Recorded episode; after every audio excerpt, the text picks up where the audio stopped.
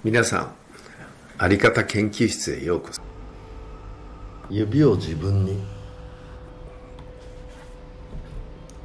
誰でも相手を変えようと思います。相手に良くなってほしいと思います。そして相手にその要求を突きつけます。最近分かってきたことの一つ。人を変えることはできない。しかし人が変わることはできます。人が変わりたくなる環境条件状況をどう作るかということが大切です。自分に指を向ける。そこから解決に至る糸口をつかむことができる。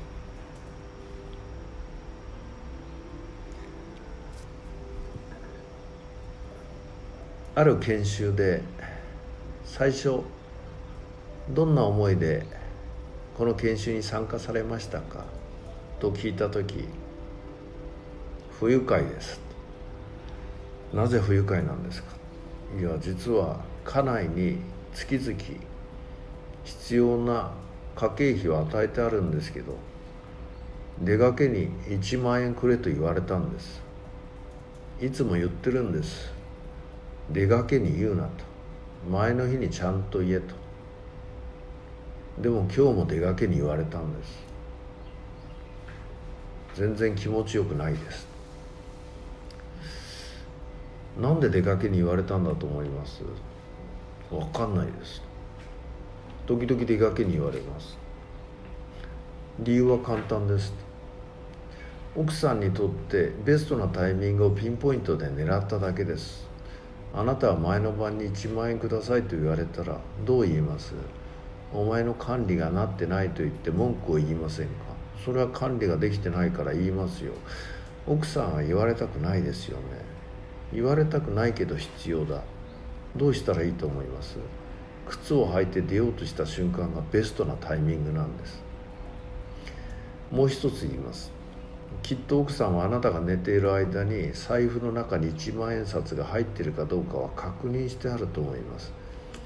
もしない時に1万円くださいと言われたら不愉快な言葉を投げかけられて1万円ゲットすることができないからです。そしてあなたは未来英語出がけにしか言われません。なぜならあなたが出がけに言わせてるからです。指を自分に向けたら分かります。なんで出がけに言うんだろう。自分のことを振り返ればすぐ分かることです。何回言ったら分かるんだと怒る人がいます。指を自分に向けてください。どう言ったら分からせられるんだ。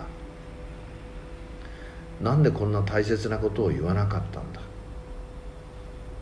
なんでこんな大切なことを言わせることができなかったのか。相手を責めて相手が変わることはありません。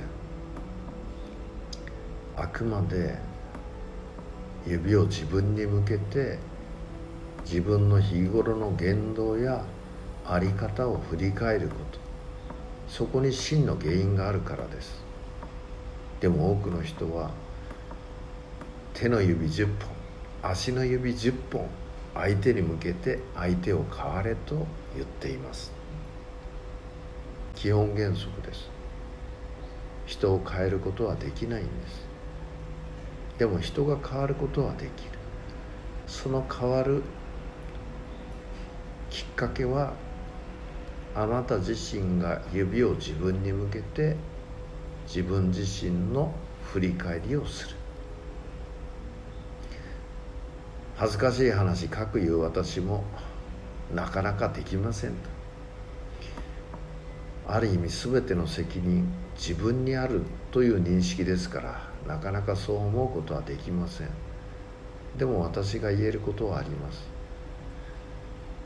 指を自分に向けるように努力し続けている。これだけは言えます。